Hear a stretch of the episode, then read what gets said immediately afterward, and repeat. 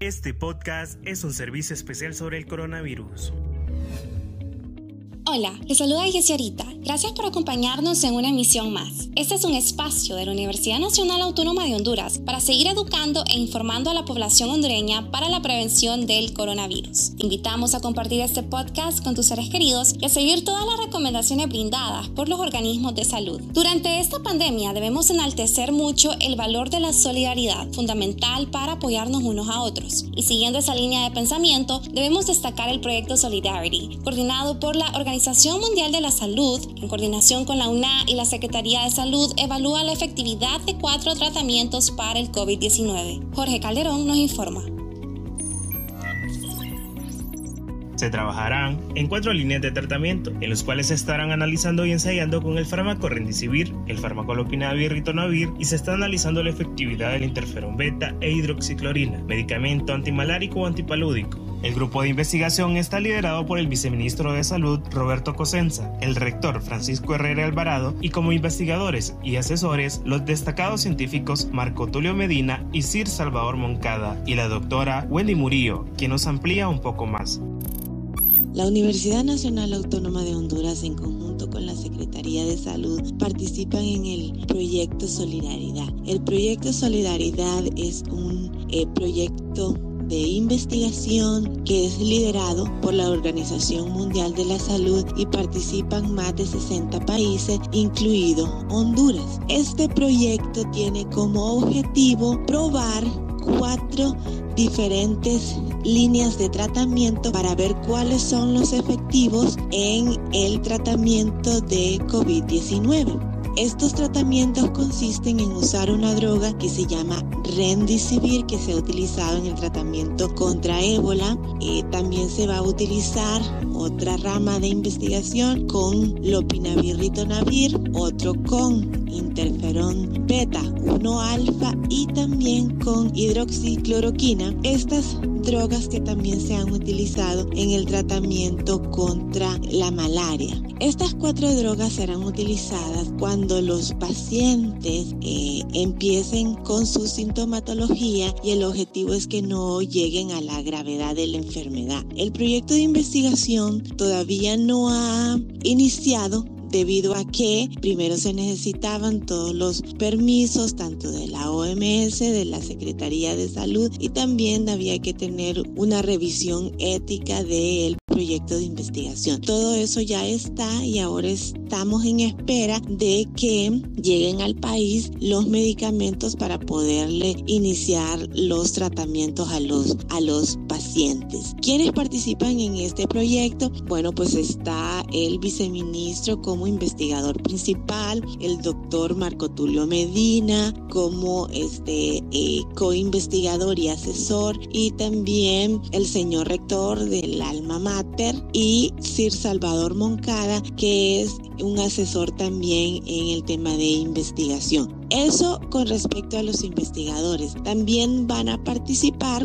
médicos tratantes en los cinco hospitales que van, que han sido seleccionados, ¿verdad? Está el Hospital Militar, el Hospital Mario Mendoza, el Seguro Social, el Instituto Nacional Cardiopulmonar, y también hay otro hospital en San Pedro Sula y ahí también hay este médicos responsables que se que van a llevar a cabo la conducción del tratamiento y el y el riguroso eh, monitoreo de los pacientes que están en esos tratamientos para ver si los tratamientos son efectivos.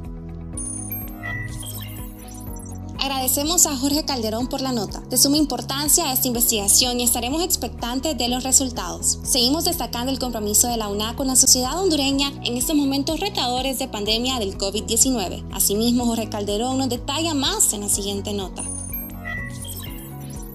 Ante la emergencia por la pandemia del COVID-19, la Universidad Nacional Autónoma de Honduras, a través del Consejo Universitario, dispuso de las instalaciones del Palacio Universitario de los Deportes para el alojamiento y atención de pacientes con sintomatología de esta enfermedad, popularmente conocida como coronavirus. La máxima casa de estudios, con su compromiso con la población hondureña, fue la primera institución en ofrecer este tipo de apoyo, que junto al Sistema Nacional de Gestión de Riesgos, SINAGER y la Secretaría de Salud han acondicionado el Palacio de los Deportes, donde ya están colocadas las camas médicas y los espacios debidamente separados. Para garantizar las medidas de bioseguridad necesarias, el Gobierno de la República a través de Sinajer y la Secretaría de Salud serán quienes brindarán la atención y decidirán el traslado de pacientes cuando lo consideren conveniente.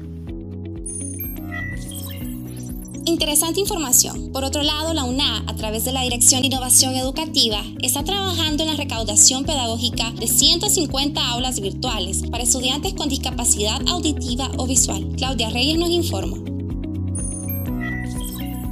La Universidad Nacional Autónoma de Honduras, a través de la Dirección de Innovación Educativa, informó que trabaja en la recaudación pedagógica de 150 aulas virtuales para atender estudiantes con discapacidad auditiva y visual. Los ajustes para que estas aulas virtuales funcionen están siendo realizados por expertos de la Dirección Ejecutiva de Gestión de Tecnología, asegurando que el proceso de educación en la alma mater sea equitativo para todos sus estudiantes. Es importante agregar que actualmente el campus virtual de la UNA cuenta con 10.043 aulas virtuales, en las cuales se conforman asignaturas, cursos virtuales de formación continua y laboratorios, dividido en todos los campus universitarios, centros asociados al sistema de educación a distancia y telecentros. Por otra parte, a principio de año la institución adquirió los derechos de 24 aulas virtuales en la plataforma tecnológica Zoom y esta cuenta con una capacidad de conectividad para aproximadamente 300 personas de manera simultánea cada una, facilitando así el proceso educativo. Se debe tener en cuenta que la alternativa de impartir clases de manera virtual es para evitar aglomeraciones de personas, siendo esta una de las medidas señaladas por la Organización Mundial de la Salud para prevenir contagios del COVID-19.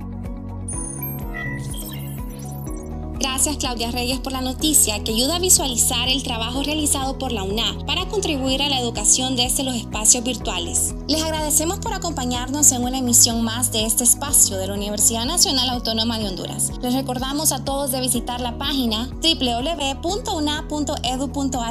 pleca coronavirus, donde pueden informarse sobre todas las medidas y acciones para la prevención del COVID-19. Se despide Yeserita, hasta la próxima.